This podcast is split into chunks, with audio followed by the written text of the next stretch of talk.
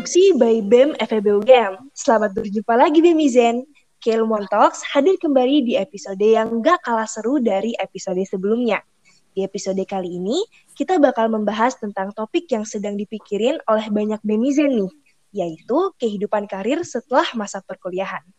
Nah, podcast ini akan mengangkat seputar karir dan cita-cita setelah masa perkuliahan berakhir tentunya proses dalam mengejar cita-cita tersebut hingga bisa sampai ke titik yang diinginkan.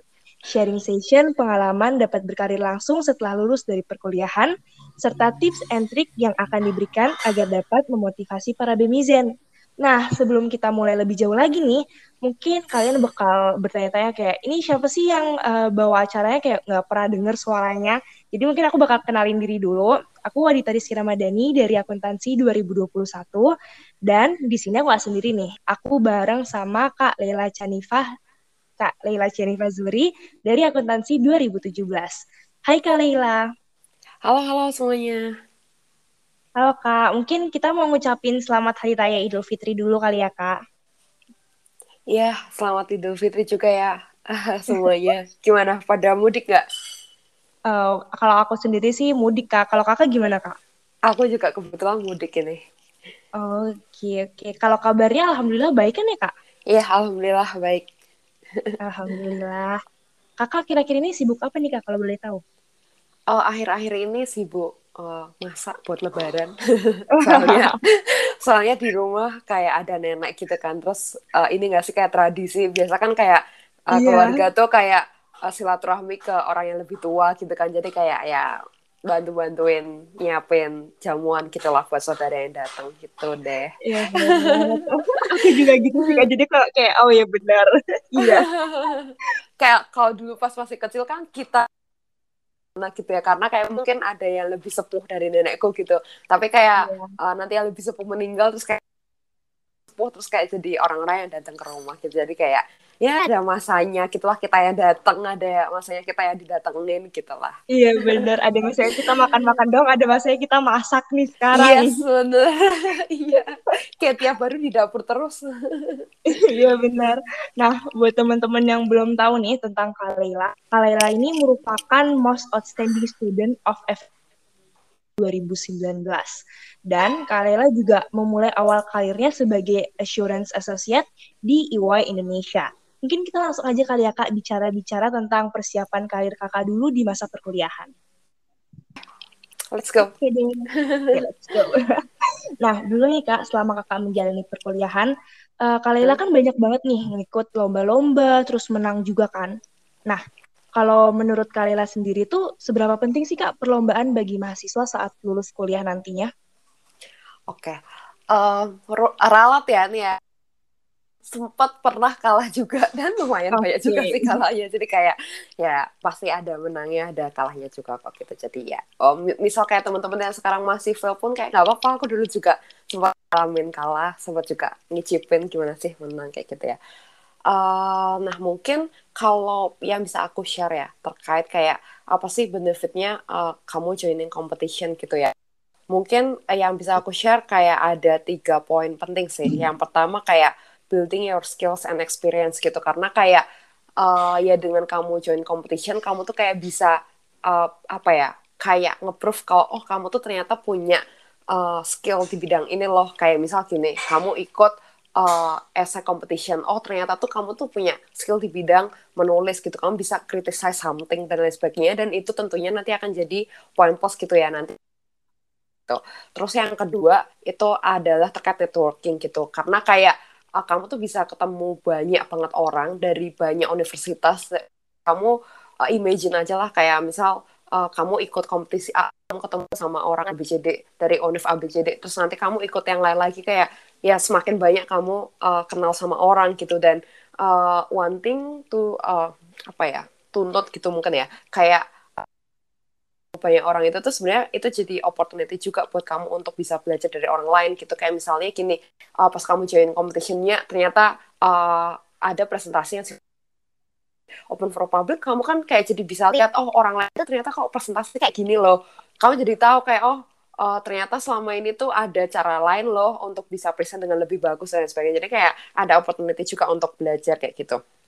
Nah, terus yang ketiga mungkin kayak opportunity to explore gitu. Kayak uh, dengan kamu ikut kayak uh, punya chance atau kesempatan untuk uh, mengeksplorasi gitu sebenarnya kamu tuh tertarik apa sih sebenarnya kamu uh, kepo banget tentang apa sih yang nggak kamu dapetin misal di mata kuliah mata kuliah yang ada di kampus gitu jadi kayak itu jadi kesempatan nggak uh, eksplor itu gitu nah terus uh, mungkin poin plusnya juga adalah uh, tentunya terkait price-nya ya. Uh, when you win the competition then you get the prize kan kita. Gitu.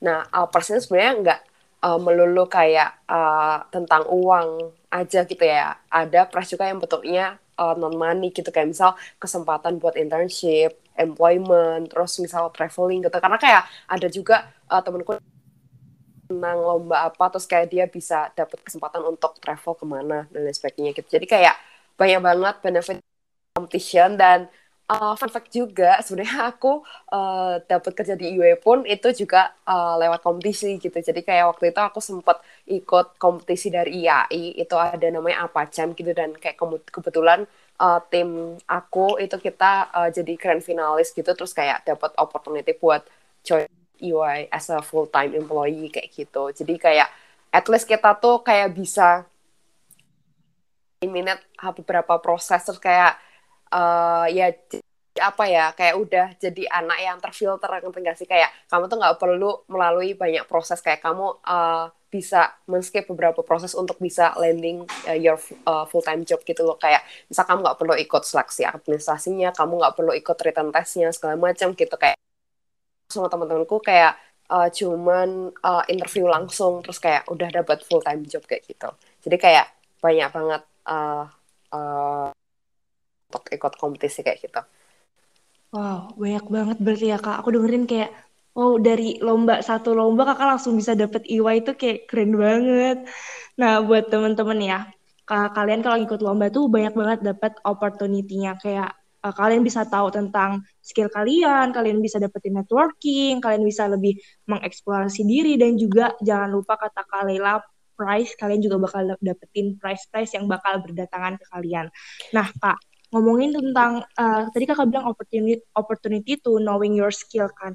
Nah, uh, aku kan penasaran nih kak, kakak kan ikut banyak lomba juga kan. Terus tadi kakak bilang dari IC, terus habis itu bisnis plan juga udah. Kan kakak juga ngeluangin waktu uh, di akademik dan organisasi ya kak pastinya. Iya. Yeah.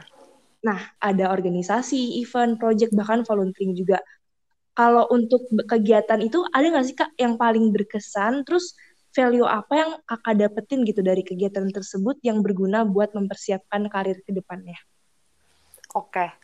um, sebenarnya ya kalau for me, uh, uh, has its own impression gitu sih kayak ada kesannya sendiri-sendiri gitu dari setiap program atau aktivitas yang aku lakuin kayak misalnya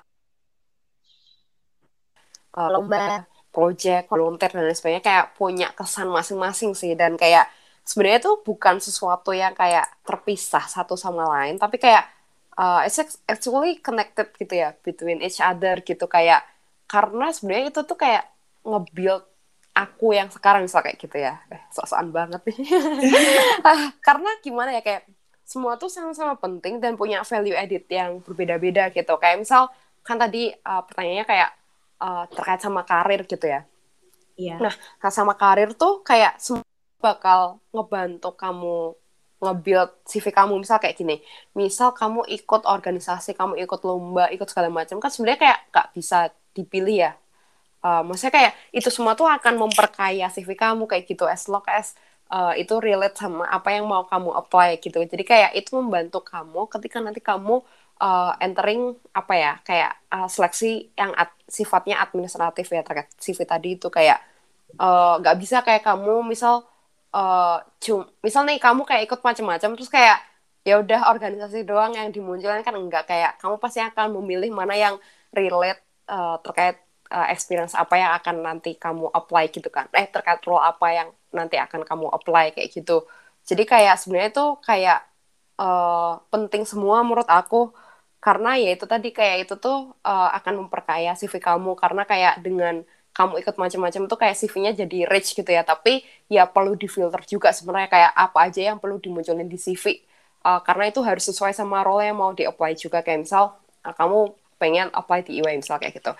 Otomatis kamu akan ngefilter experience experience kamu yang relate sama uh, audit gitu. Jadi misal ya dimasukin misal uh, misal jadi tutor atau misal ikut kompetisi yang audit nah itu yang lebih ditonjolkan gitu. Biar kayak background di CV kamu tuh kelihatan kalau oh kamu nih orangnya audit banget experience-nya di audit tuh banyak misal kayak gitu. Gitu. Tapi kayak itu tuh penting semua. Kayak misal kamu ikut organisasi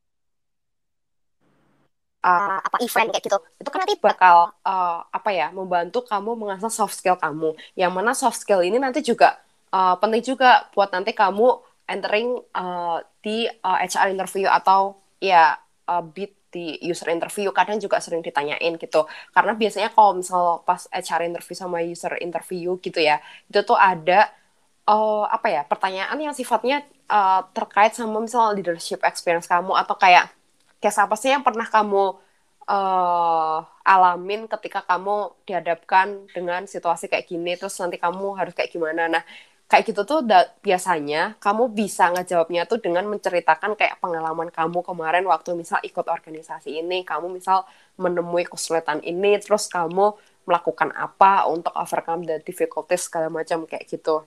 Terus misal uh, ikut volunteer gitu, itu uh, juga bisa nge-show gitu kalau oh ternyata kamu juga care loh sama other people segala macam. Terus kayak ya itu juga bakal jadi value added juga ketika nanti kamu uh, ikut proses seleksi sama rekrutmen. Terus misal kompetisi itu kan juga bisa apa ya nunjukin kalau ternyata tuh kamu punya technical skill di bidang ini loh misal kayak di audit gitu. Kamu misal uh, menang uh, apa ya ikut uh, case audit investigatif. Berarti kan kayak oh nih orang nih punya kemampuan buat nganalisa kasus loh dia pernah ngajuarin ini gitu. Jadi kayak sebenarnya itu tuh kayak saling terkoneksi satu sama lain. Dan kalau misal suruh milih sebenarnya nggak bisa. Karena kayak itu penting semua gitu. Karena kayak misal hmm. tadi ya aku iya. misal uh, ikut yang apa cewek itu oh ternyata aku bisa land a job kayak di EY terus misal uh, sekarang aku di produk gitu. Uh, ternyata uh, pengalamanku dulu ikut bisnis plan sama bisnis case membantu aku untuk dapetin job itu juga gitu. Jadi kayak gak ada yang paling berkesan atau apa karena menurutku uh, semuanya punya kesan masing-masing gitu sih Oke oke oke. Aku aku paham banget sih kak. Aku ngerti banget. Uh, terus nih kayak kak, kan tadi kakak juga udah bilang kakak ikutin competition, organisasi, event, project, volunteering juga. Itu kan kakak bilang uh, itu bakal uh, buat kamu sendiri soft skill kamu, terus mempersiapkan karir kamu ke depannya kan kak, dengan cara memperkaya CV-CV kamu. Nah, aku penasaran nih kak, kakak nih dari awal masuk kuliah tuh udah merencanakan langsung berkarir gitu kak karena menyiapkan kayak lomba-lomba kakak ikut, organisasi organisasi kakak ikut, itu dari awal emang udah kakak niatin gitu apa gimana kak?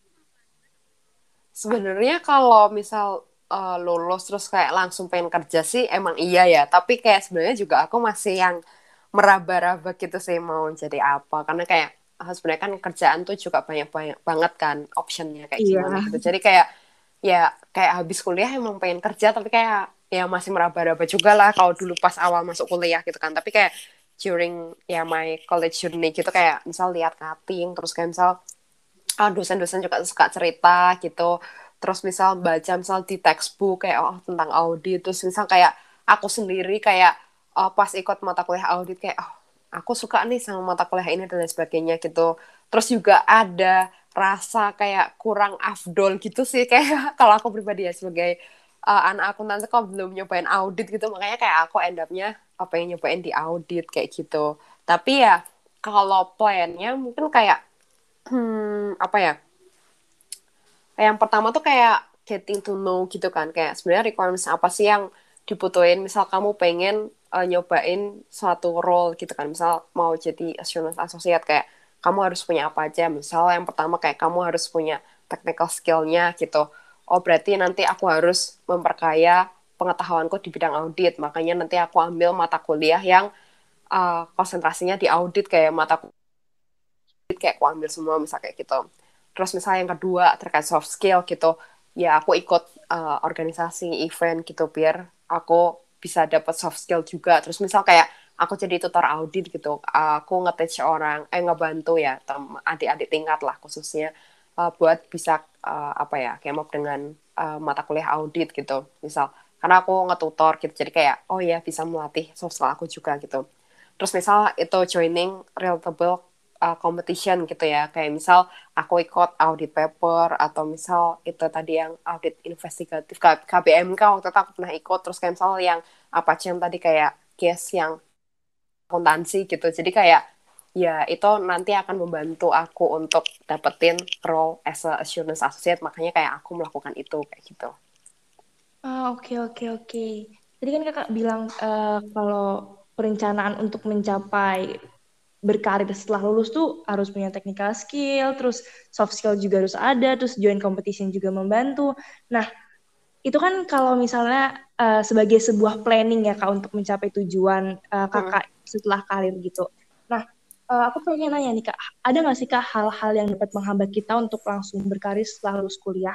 Dan hal-hal apa saja semasa kuliah yang sepatutnya dilakukan jika ingin langsung berkarir setelah lulus nanti? Oke, kalau yang menghambat ya, ya ini um, in my opinion ya, okay. menurutku ini sih kayak uh, kamu tuh selama kuliah uh, nggak nge-build uh, your skills and experience gitu kayak misal uh, kamu nggak improve soft skill gitu. Misal kamu kuliah tapi kayak misal kamu uh, misal kamu anaknya emang nggak suka ikut organisasi gitu. Terus kayak ya udah kamu kuliah doang gitu. Terus gak ikut organisasi tapi kayak kamu nggak ada melakukan hal lain untuk mengkompensat biar kamu bisa building your soft skill gitu. Jadi kayak sayang gitu kayak ya kamu jadi kurang bisa apa ya memanfaatkan momen kuliah kamu gitu. Untuk membangun pengalaman sama skills kamu. Padahal itu nanti bakal dibutuhin ketika kamu pengen cari kerjaan kayak gitu.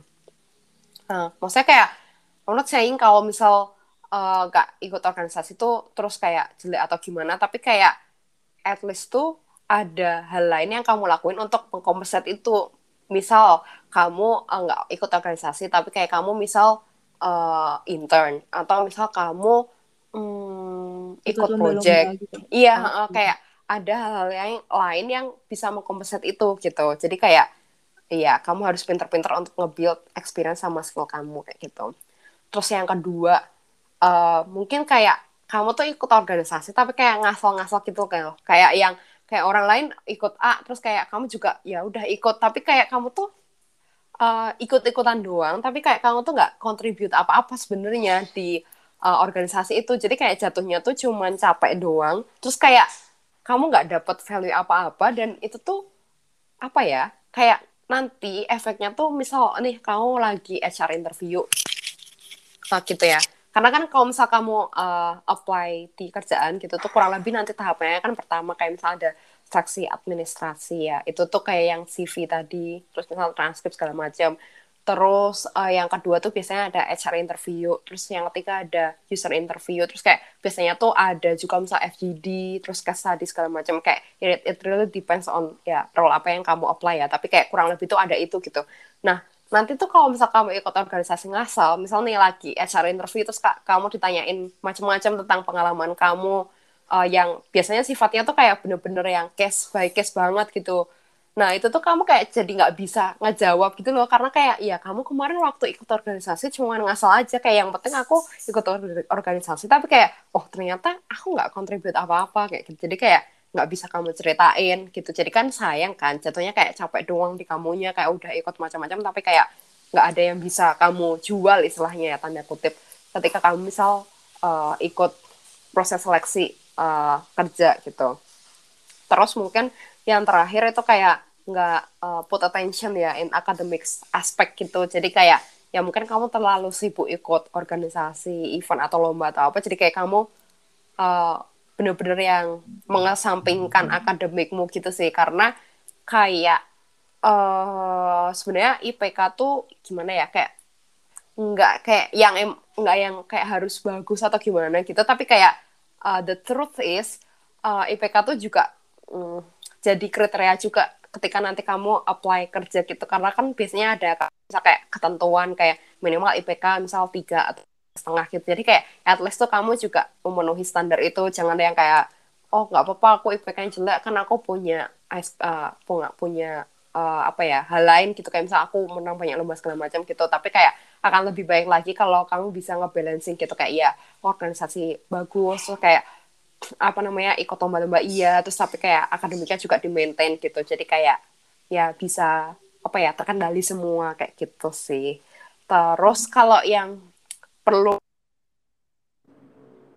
kayaknya udah di cover ya sebelumnya ya yang tadi aku bilang planning kayak ya tadi kayak harus uh, pertama cari tahu dulu uh, kamu tuh misal maunya uh, kerja di mana. Terus kayak uh, requirement-nya kayak gimana. Terus misal kamu juga bisa background checking kayak orang-orangnya tuh biasanya kalau yang kerja di sini tuh uh, experience-nya kayak gimana gitu. Nah baru nih kamu kayak satset kayak uh, ya nentuin apa ya jalan atau action untuk fulfill those requirements kayak gitu. Misal tadi uh, mengasah technical skillnya soft skillnya dan lain sebagainya kayak gitu sih Oke, nah buat Bemizen yang uh, pengen langsung kerja setelah lulus kuliah nih kalian harus ingat kalian harus ngebuild ngebuild soft skill dari lomba, organisasi dan jangan lupa juga kata Kalela uh, akademik jangan dilupain karena IPK juga bakal dilihat sama perusahaan-perusahaan.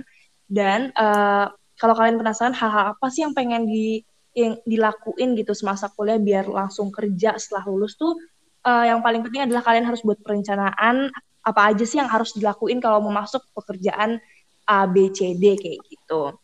Um, aku terbantu banget sih kak jujur. Tadi juga aku sempat mikir nih sebenarnya sih di dunia pekerjaan setelah kita lulus nanti itu tuh kayak oke okay, Kalela jelasin nih terus kayak oh gitu aku jadi semangat belajar nih karena ya begitulah kak IPK awal-awal kan kayak agak nggak memuaskan ya Nia. oh sama aku juga kok dulu tapi kayak atlas tuh apa ya? Mungkin tuh kayak IPK tuh juga bisa menjadi bentuk apa ya? Kayak pertanggungjawaban kita juga waktu kuliah gitu nggak sih? Karena kayak mau nggak mau kita tuh kuliah kan juga tujuannya kan juga ya akademik ngerti gak gitu sih? ya, ya akademik iya. gitu jadi jangan dilupain juga kalau kamu tuh tujuan awalnya juga pengen ngajar akademiknya kayak gitu sih. Oke oke oke. Kita langsung next aja kali ya kak aku nih sempat emes juga nih tadi aku sebenarnya kan aku baru kenal kakak kayak kayak Kalela itu siapa sih gitu kan terus waktu aku diceritain Kalela itu most outstanding student, terus ikut lomba, terus ikut menang, walaupun kakak bilang sempet kalah, tapi itu kayak pengalaman seiring berjalannya waktu kan ya kak.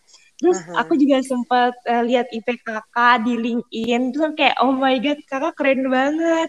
Terus kayak kalau sebutan masa kini tuh kakak dibilangnya mahasiswi hustler gitu. Nah, oh gitu. Iya kakak mahasiswi hustler dengan segudang prestasi gitu. Oh iya kak, aku mau nanya dulu kakak nih ikut BEM FEB nggak sih kak? I iya kan? Okay. Iya dong, anak apa nih. Wis, aku mau nanya nih kan kakak bagian dari BEM FEB nih. Uh, BEM tuh membantu kakak untuk berkembang sejauh ini nggak sih kak? Dan gimana caranya, uh, menurut kakak gimana cara BEM FEB itu membantu kakak dalam proses berkembang tersebut? Uh, tuh tuh tuh tuh, hmm, membantu banget dong. Iya ya, tapi jujur jujur jujur emang sangat membantu sih karena kayak uh, menurutku uh, learning growth-nya di FEB, BEM FEB UGM tuh gitu ya. Uh, gimana bisa oke okay? karena kayak um, um, mungkin gini sih kayak misal aku dulu di Advo kayak pasti kan kayak ada problem gitu, ada challenge gitu kan. Nah, dari problem sama challenge-challenge ini tuh justru yang kayak membantu kita buat bertumbuh gitu dan uh, gimana ya sebenarnya tuh uh, bukan kayak misal specifically harus kayak misal di BEM FEB atau harus di misal HIMA atau di mana gitu ya. Karena kayak pasti sih aku yakin kayak di setiap organisasi tuh kita bisa belajar untuk bertumbuh gitu kan. Tapi kalau misal di BEM FEB sendiri ya kemarin pengalaman aku sih kayak sangat membantu gitu ya. Karena kayak uh, aku bisa apa ya uh, melatih kayak leadership aku uh, di satu departemen yang misal aku uh, apa bilangnya? Yang aku ikutin waktu itu nah kayak gitu. Terus kayak aku bisa ketemu banyak sekunder kayak misalnya aku kan dulu di advo gitu ya kayak jadi aku kayak biasa ikut apa sih itu namanya? Hiring dekanat. Nah oh, ya, ya kayak aku uh, uh, kayak jadi sering ketemu sama Pak Mahfud. Sama ya uh, sekarang udah ganti ya dekanatnya ya. dulu sama Pak Mahfud tuh. Terus yang lain-lain kita lanjut cara dekanat yang lain terus kayak menyampaikan isu dari teman-teman dan sebagainya. Terus kayak KRS ngebantu teman-teman yang nggak dapat kelas yang kelasnya box nggak tahu sih sekarang sistemnya masih sama atau enggak tapi yeah, kayak ya kayak box. iya kan terus kayak hmm. ya banyak problem sama challenge-nya tapi kayak justru dari problem sama challenge-nya itu yang bisa jadi apa ya opportunity kita buat growing gitu sih jadi kayak uh, pengalaman-pengalaman yang aku dapetin dulu atau di Advo di BMFBGM itu juga jujur kayak yang kebantu banget sih waktu misal aku ikut seleksi kerja misal kayak ikut HR interview atau user interview gitu. Jadi kayak ada yang bisa diceritain gitu waktu uh, ya dari pengalaman leadershipnya tuh kayak gimana gitu. Bahkan kayak dulu waktu aku aku kan juga pernah ikut ini ya uh, programnya mungkin sih yang Leaders for Indonesia. Nah itu tuh aku juga uh, ada dibikin uh, diminta bikin esai gitu lah tentang leadership experience. Dan kebetulan waktu itu aku juga nyeritain pengalaman waktu di uh, Advo BMF BBGM dan terus aku juga dapet gitu programnya. Jadi kayak ya thanks lah ke BMF BBGM udah menjadi wadah bagiku untuk bertumbuh anjay eh astagfirullahaladzim aku udah bilang kasar ya gak apa-apa gak apa-apa Iya, yeah, kayak gitu deh. Iya, yeah, berarti BMFB ini salah satu organisasi yang ini ya Kak bisa uh, memberikan learning growth yang signifikan mungkin ya bisa dibilang. Iya, yeah, betul banget. Recommended lah, recommended. Recommended, recommended. Yeah. Oke. Okay. Okay. uh, eh, mungkin kita langsung bisa masuk ke next topic nih Kak tentang tadi kan kita udah bicara tentang perencanaan awal karir kakak waktu di perkuliahan. Nah, sekarang aku mm -hmm. pengen bahas tentang proses awal berkarir dan berkembang hingga ke titik sekarang nih, Kak. Langsung aja kali ya, Kak? Oke, okay, oke, okay, boleh. Let's go. Oke, okay, let's go. Jadi, uh, dulu kan setelah lulus kuliah kan kakak tuh ada beberapa opsi what's next gitu ya kan, Kak? Aha, Kayak iya. kerja, terus atau lanjut S2, atau mau intern dulu gitu. Nah, kalau Kak Leila sendiri tuh uh, kenapa sih kak langsung milih untuk bekerja? Ada alasan khusus atau gimana? Oke okay, oke. Okay. Ada opsi lain nih satu lagi atau oh, nikah. Oh iya benar benar. uh, Iya ya oke oke. Iya sih bener kayak uh, there's a lot of option gitu ya kayak mau ngapain yeah. sih iya. nanti habis kuliah gitu. Mau kerja, mau S2, mau merit, mau apalah you name it gitu kan. Kerja pun kayak masih ada masing pilihan itu pun kayak masih ada pilihannya lagi gitu kan kayak uh, kerja misal kayak mau ikut orang atau mau bikin usaha sendiri atau apa kayak masih bercabang gitu kan nah mungkin kayak kalau aku sih ya dulu tuh kayak kenapa milih kerja gitu karena uh, dulu aku ini sih kayak ngedefine kayak goal aku tuh apa baru aku nge-eliminate kayak uh, option-option yang uh, nggak relate sama goal aku gitu. Jadi kayak misal aku dulu nih dulu ya. Kayak end gameku tuh kayak aku pengen jadi uh, lecturer sama filantropi gitulah. Tapi kayak aku nggak yang pengen-pengen cepet jadi dosen gitu. Jadi kayak aku nggak perlu langsung S2 gitu nah terus kayak aku ngeliat oh kalau jadi lecturer tuh aku lihat-lihat kayak kamu harus ya building your experience gitu. Terus kayak kamu building your technical skill yang concepting segala macam gitu. Kayak computing experience kan kayak bisa dengan kerja misalkan. Kayak oh misal kamu pengen jadi dosen audit kamu ada pengalaman kerja ya kan terus misal jadi technicalnya yang yeah. concepting segala macam gitu dengan cara kamu persu ya master degree sama uh, PhD gitu kan atau doctoral degree nah uh, Nah waktu itu karena aku nggak pengen pengen eh nggak pengen cepet-cepet dari jadi dosen, makanya aku kayak nggak langsung S2. Aku mau nge-build experience aku dulu terus kayak ya udah break dulu lah masa kayak belajar terus lah. Kalau aku waktu itu gitu ya. Tapi kalau misal ada orang yang kayak oh aku bener-bener pengen jadi dosen, aku mau jadi researcher gitu. Uh, immediate kayak langsung. Itu mau jadi pekerjaan pertama aku misalnya gitu. Ya udah kayak uh, lulus S1 langsung S2 S3 kayak gitu. Karena kamu emang benar-benar pengen itu pengen S2 eh pengen jadi dosen uh, secepatnya misalnya kayak gitu. Nah uh, tapi karena aku kayak itu kayak for the long term gitu sih. Jadi kayak aku mau aku mau cari pengalaman kerja dulu. Jadi makanya aku pilih kerja dulu gitu sih. Oke oke. Uh, nah aku juga mau nanya nih kak, kan kakak nih uh, di awal kan juga aku udah bilang, kakak juga udah bilang kalau awal-awal berkarir kakak tuh dimulai dari EY company itu dari lomba lomba apa cem? IAI ya iya yeah. nah itu tuh sebenarnya ada alasan khusus nggak sih kak kenapa kakak langsung join EY di awal proses karir kakak selain kakak mendapatkan kesempatan gitu dari uh, prize lomba yang udah kakak dapetin. Oke oke. Sebenarnya kayak aku juga udah cerita tadi sih kayak kenapa sih uh, pengen nyobain di audit? Karena uh, iya itu tadi kayak uh, kalau di accounting kayak selama aku belajar tuh kayak audit tuh kayak iya apa ya kayak topnya di bukan topnya kayak ya apa ya? Karena kan gimana ya kalau di audit kamu tuh kan kayak ngecek sebenarnya kayak ini tuh udah bener belum sih akuntansinya misal kayak gitu kan. Jadi kayak oh ya kamu uh, tahu akuntansinya terus kamu bisa ngecek ini udah atau belum dengan cara kamu uh, join sebagai auditor pakai gitu kan.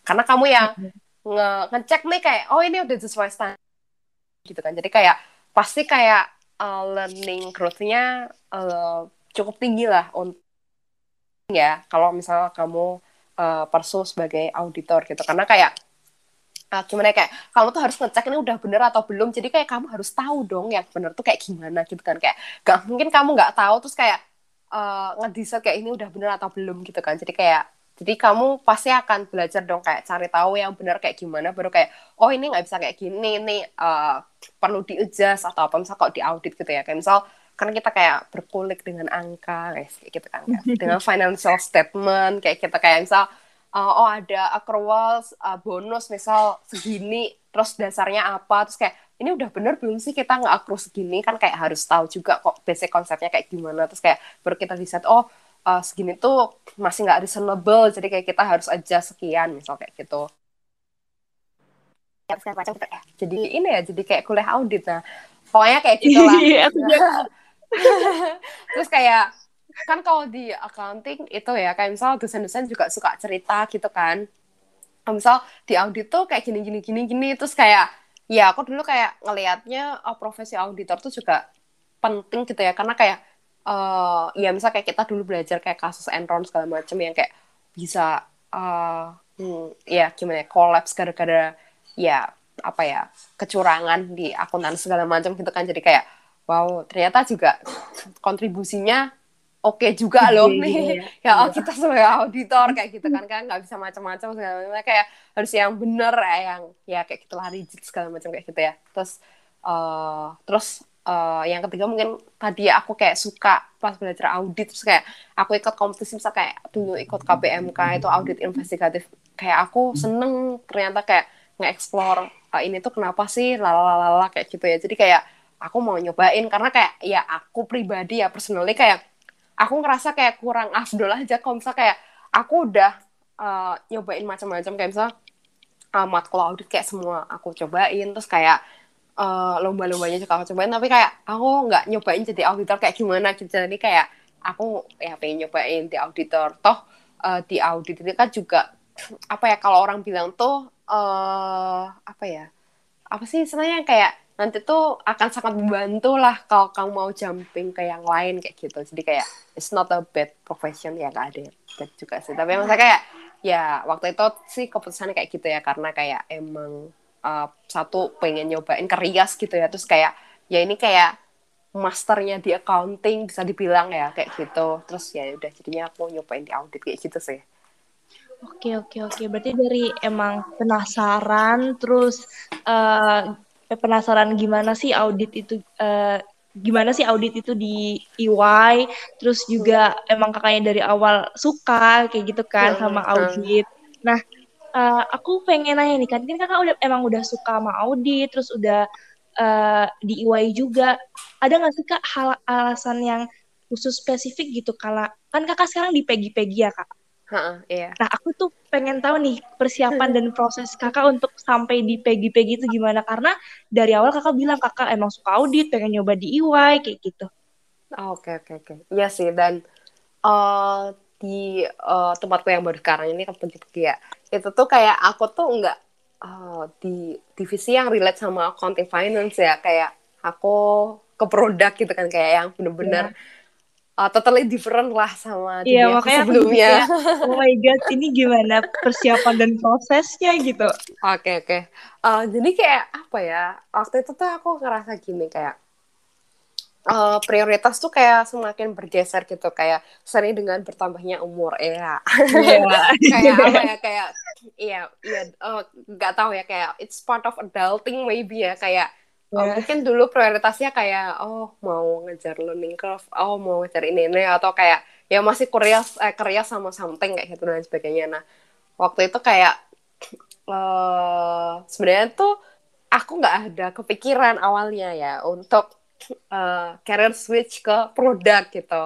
Nah waktu itu uh, sebenarnya kayak ini tuh ada opportunity gitu. Jadi kayak uh, kayak it's part of my networking sih. Jadi kayak waktu itu kayak ada temenku gitu yang kayak nge-refer aku terus kayak eh cobain deh ini produk produk nih enak loh uh, kayak gini gini gini gini gitu kan. Terus kayak aku ngeliat kayak oh iya ya produk ini kayaknya oke okay juga gitu. Kayak uh, gimana ya kayak kan kalau misal kerja itu tuh kayak most of your time itu kan bakal uh, kepake buat kerja gitu ya. Kayak misal apalagi misal di audit gitu ya kan kayak yeah. during peak season gitu ya tau lah kayak lembur-lembur yeah, yang kayak sampai banget. pagi kayak lembur, yang iya, sosokan no life gitu kan nggak bisa ketemu temen ya kayak gitu karena terus kayak aku ngeliat oke okay, ini kurang bisa fulfilling gitu kan kerjanya terus kayak aku ngeliat kayak kayaknya nih produk oke okay juga terus kayak uh, kamu bisa uh, gimana ya, kayak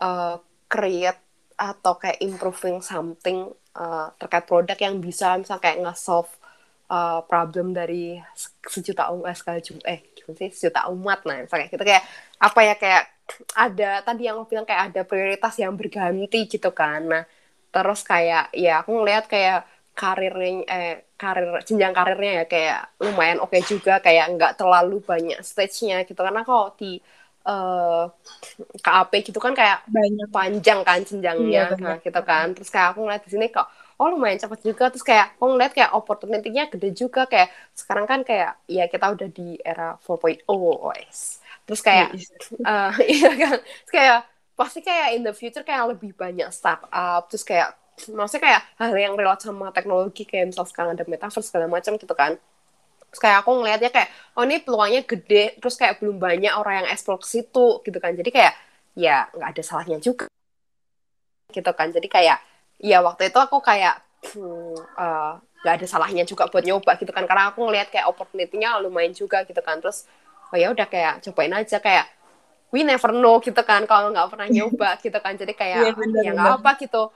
Toh kayak aku tuh kayak ada safety netnya gitu. Kayak toh kalau misalkan aku nggak cocok nanti aku akan selalu bisa balik ke audit lagi gitu. Masa kayak aku di audit juga nggak yang kesusahan untuk mengikuti atau kayak gimana gitu kan. Jadi kayak uh, kayak try to get off my comfort zone wes. Yes. gak maksudnya kayak karena okay kan banget. Nggak kayak so iya banget ya. Maaf ini biar nggak terlalu kaku aja. Maksudnya kayak yeah, dulu kan kalau aku kayak misal di IWA gitu kan kayak udah enak gitu kan. Kayak udah oh, udah ngerti kerja terus kayak ya udah istilahnya kayak maksudnya nyaman untuk apa ya untuk kamu bisa keep up dengan kerjaannya gitu. Maksudnya kayak udah kamu tuh nanti harus kayak gini loh kayak kamu harus melakukan A B C D kayak udah ngerti karena kayak kamu kemarin juga udah pernah gitu kan. Terus kayak ini kamu ke suatu bidang lain yang kayak kamu nggak ada experience apa-apa. Kayak kamu dulu nggak pernah at, kayak misal ada kan kayak yang ngebahas produk atau apa. At least misalkan iya. gue kamu kuliahnya belajar akuntansi gitu. Ini kayak kamu nggak ngerti apa-apa gitu kan. Tapi kayak, oh ya apa? Justru kalau misal nggak ngerti apa-apa kayak it's an opportunity kan untuk exploring something. Dan justru kayak nanti kamu bakal dapat uh, learning opportunity yang lebih gede juga gitu. Jadi kayak, oh ya udah cobain gitu. Kayak memantapkan diri untuk mencoba gitu. akhirnya gitu berhasil deh. lagi mulai lagi mencoba gitu ya mencoba untuk yeah. beradaptasi Iya, sebenarnya kan aku juga kayak baru kan, kayak baru jalan sebulan lah. Terus ya masih adaptasi juga sebulan. Masih adaptasi juga kayak masih nggak ngerti juga, tapi kayak ya uh, menurutku oke, okay. maksudnya kayak nah Terus kak, kan kakak lagi kerja di pagi-pagi nih kak. Terus kakak juga bilang tadi baru satu bulan beradaptasi gitu. Nah sekarang nih ya kak, ini baru pertanyaan aja. Ini pertanyaan aja sih kak, nggak usah dipikir pusing sih kak. Kakak udah ada, apa ada kakak rencana gambaran gitu untuk selanjutnya di beberapa tahun ke depan apa yang pengen kakak lakuin mungkin oh, kayak oh, okay. ya mungkin itu dulu deh kakak jawab dulu oke okay, oke okay. uh, eh, kalau untuk uh, sekarang uh, ini sih kayak rencananya emang masih mau explore opportunity di produk gitu ya Iya. Uh, karena kayak uh, itu kayak aku masih banyak nggak ngerti gitu di produk jadi kayak uh, aku mau coba ekspor dulu jadi kayak mungkin uh, kayak setahun dan ini kayak aku masih mau di produk gitu kan baru nanti mm -hmm. mungkin uh, pengen lanjut S2 iya. kayak gitu oke oke okay. nah mungkin kalau dari kakak sendiri ada nggak pesan ataupun motivasi buat para Bemizen yang pengen mempersiapkan diri dari dini mungkin ya kak untuk langsung bekerja atau yang sedang mencari pengalaman kerja gitu? Oke, mungkin ini sih kayak uh, try to explore ya uh, opportunities lah as much as you can gitu during your uh, college journey ya.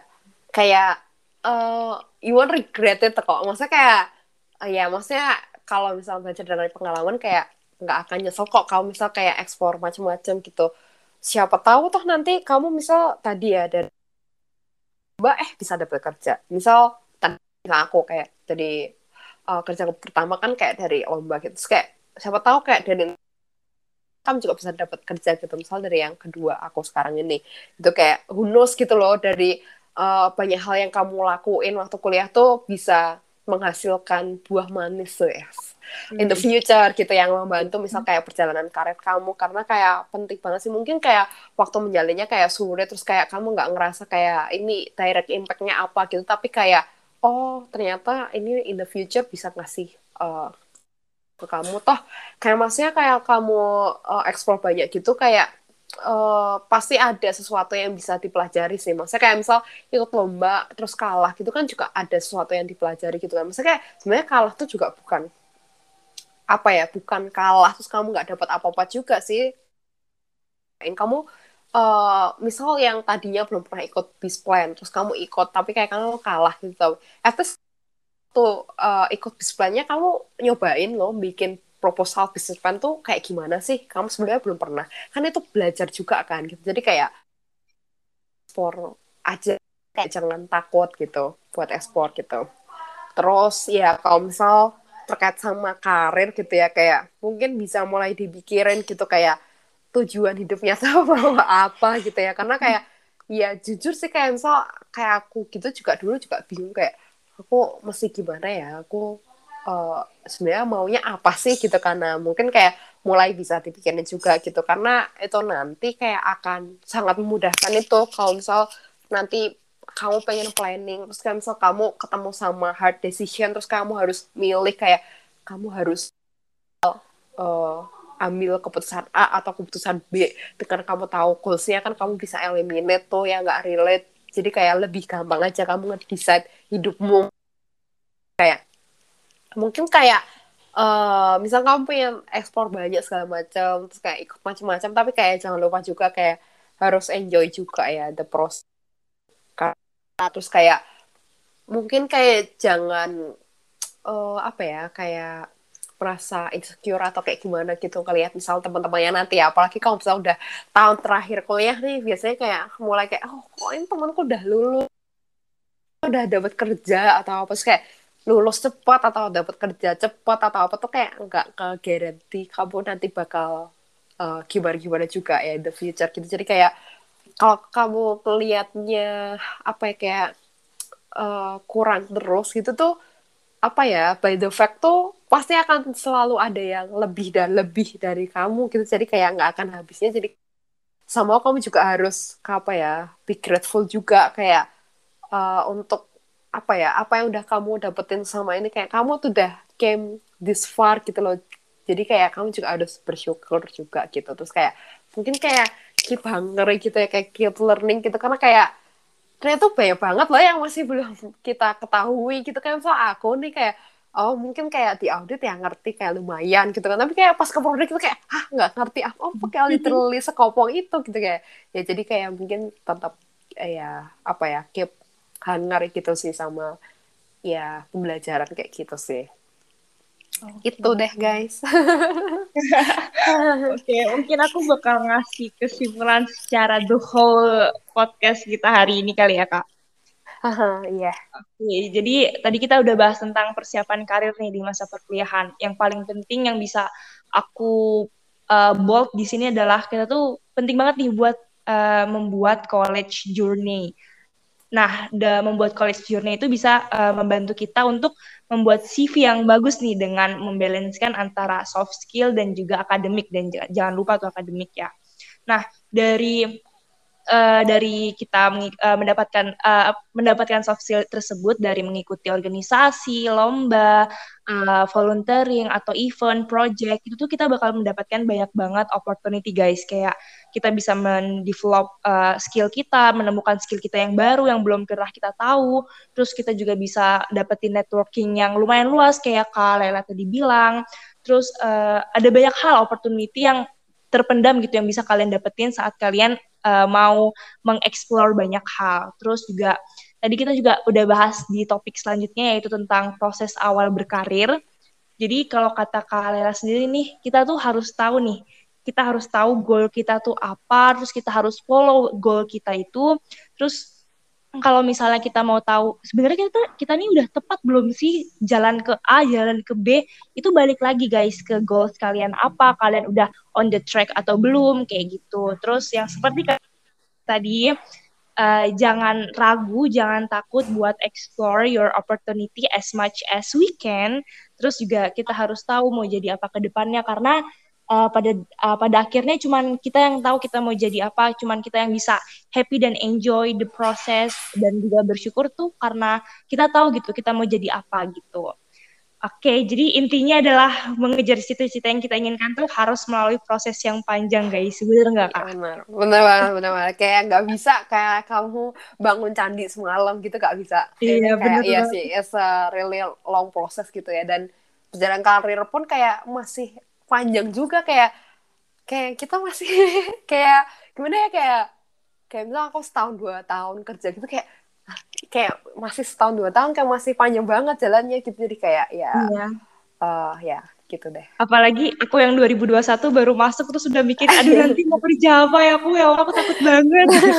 eh tenang tenang tenang kamu inilah kamu ya mungkin kayak mulai apa ya kayak mulai aware gitu lah kayak oh nanti tuh kerja ternyata kayak perjalanannya masih panjang tapi kayak kamu juga tetap harus enjoy lah the process kayak di yeah. kuliah kayak jangan terus oh iya kerja uh. ternyata menakutkan kayak harus gini gini gini gini gini terus kayak wah jadi takut sendiri jangan Maksudnya aku dulu juga kayak tetap ngalir tapi kayak tetap ya punya planning gitu sih jadi kayak yeah, yeah. tetap jangan lupa enjoy juga sih masa-masa kuliah jangan sampai kalian menyesal guys yeah, beda, di masa beda, kuliah beda. kita Oke deh. Nah, sebelum kita mengakhiri podcast pada episode kali ini nih, Kak, Kakak ada closing statement yang mau disampaikan nggak, Kak?